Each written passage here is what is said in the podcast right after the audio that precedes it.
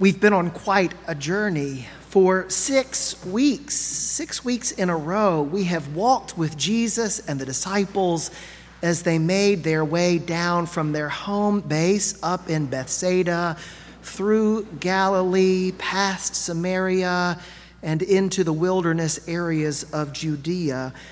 And each one of those six Sundays, we've heard a gospel story from a different part of the journey. Each week, we've gotten a little closer to Jerusalem and also a little closer to understanding what's going to happen to Jesus when he gets to the holy city. Along the way, three different times, though we didn't hear all three of them in our gospel stories, but three different times along the way, Jesus predicted his suffering, death, and resurrection. And each time the disciples responded with a mixture of disbelief and confusion. And that response led Jesus to offer clarifying teachings about who he is and what it means to follow him. Today, we've reached the very last stop on the way to Jerusalem. It's Jericho, a city about 15 miles away from the capital. That's a full day's walk. And if you've ever walked that road, I haven't. It goes uphill the whole way. About 3,000 feet of elevation is gained from the city of Jericho up to the city of Jerusalem. For a pilgrim, therefore, on the way to the holy city, Jericho was the last stop, the last chance to spend the night and to stock up on supplies before setting out on the difficult road ahead. For us, it's our last chance to learn, along with the disciples, who Jesus is and what we need to know about him before we get to Jerusalem where he will be killed.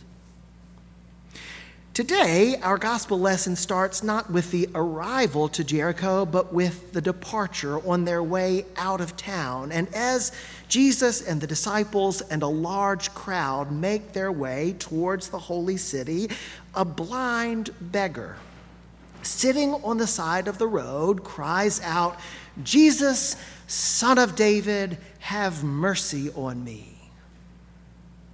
Like any beggar well skilled at his craft, Bartimaeus had set up shop on a busy thoroughfare where he was bound to meet a lot of people.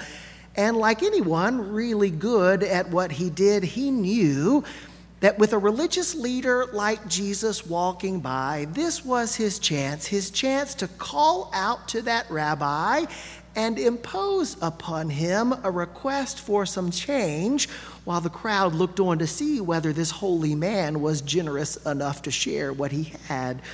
Or at least that's what we think the crowd thought when they heard Bartimaeus' cry, because their response to the blind beggar was to make him quiet.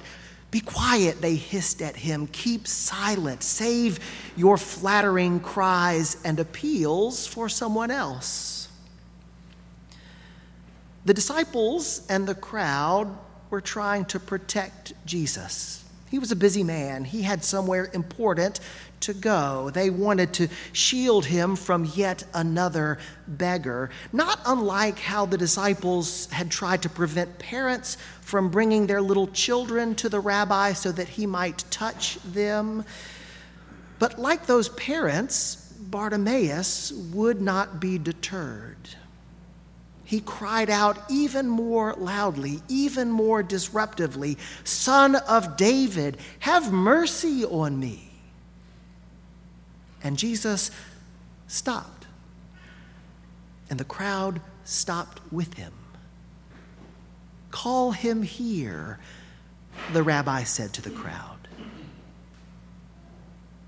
It's interesting to me that in the retelling of this story, Mark focuses so much on the crowd. Mark wants us to read this episode and notice what role the crowd plays in the miracle. The ones who had tried their hardest to silence this blind beggar now became his greatest cheerleaders. Take heart, they said, Get up, he is calling you. That same energy and enthusiasm with which they had tried to keep this man away from Jesus now became a commitment to charity and his inclusion. It seems, therefore, that Bartimaeus wasn't the only blind man to receive his sight that day. As is true with most of Jesus' miracles, when we read the story, we discover that the healing itself is only a small part of what is being conveyed. That the man regained his sight, though essential to the story, is delivered to us almost as a passing thought right at the very end of the episode. Instead of focusing on the miracle, Mark gives us a dramatic story about the conversion of the heart and the transformation of the minds of all those who watched what happened on that roadside.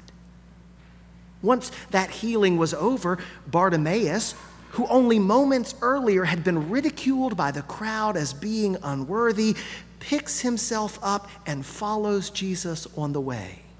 In fact, Bartimaeus is the only person to receive a miraculous healing from Jesus and then get up to become a disciple. The fact that we know his name at all, Bartimaeus, son of Timaeus, is evidence that his participation in the fellowship of disciples was important for years to come. As we leave Jericho and make our way toward Jerusalem, what are we supposed to learn from Bartimaeus in order that we might be ready for what awaits us in that holy city? Surely the disciples couldn't help but compare this blind beggar with that man who just a few days earlier had knelt down at Jesus' feet and asked what he might do to inherit eternal life. This beggar man had nothing to offer, nothing to bring with him into their fellowship, yet he had been included, while that rich man whose life overflowed with treasure and influence, he had been sent away discouraged. The disciples had had a hard time making sense of that decision. The rich man was the kind of disciple that any rabbi, any rector would die for as a patron. But the way of Jesus, the path that leads to the cross, it has no place for those who would rather hold on to their wealth than follow Jesus with their whole hearts. There isn't much time left for us to figure out who Jesus really is and what it means to follow him before he makes his celebrated entry into Jerusalem.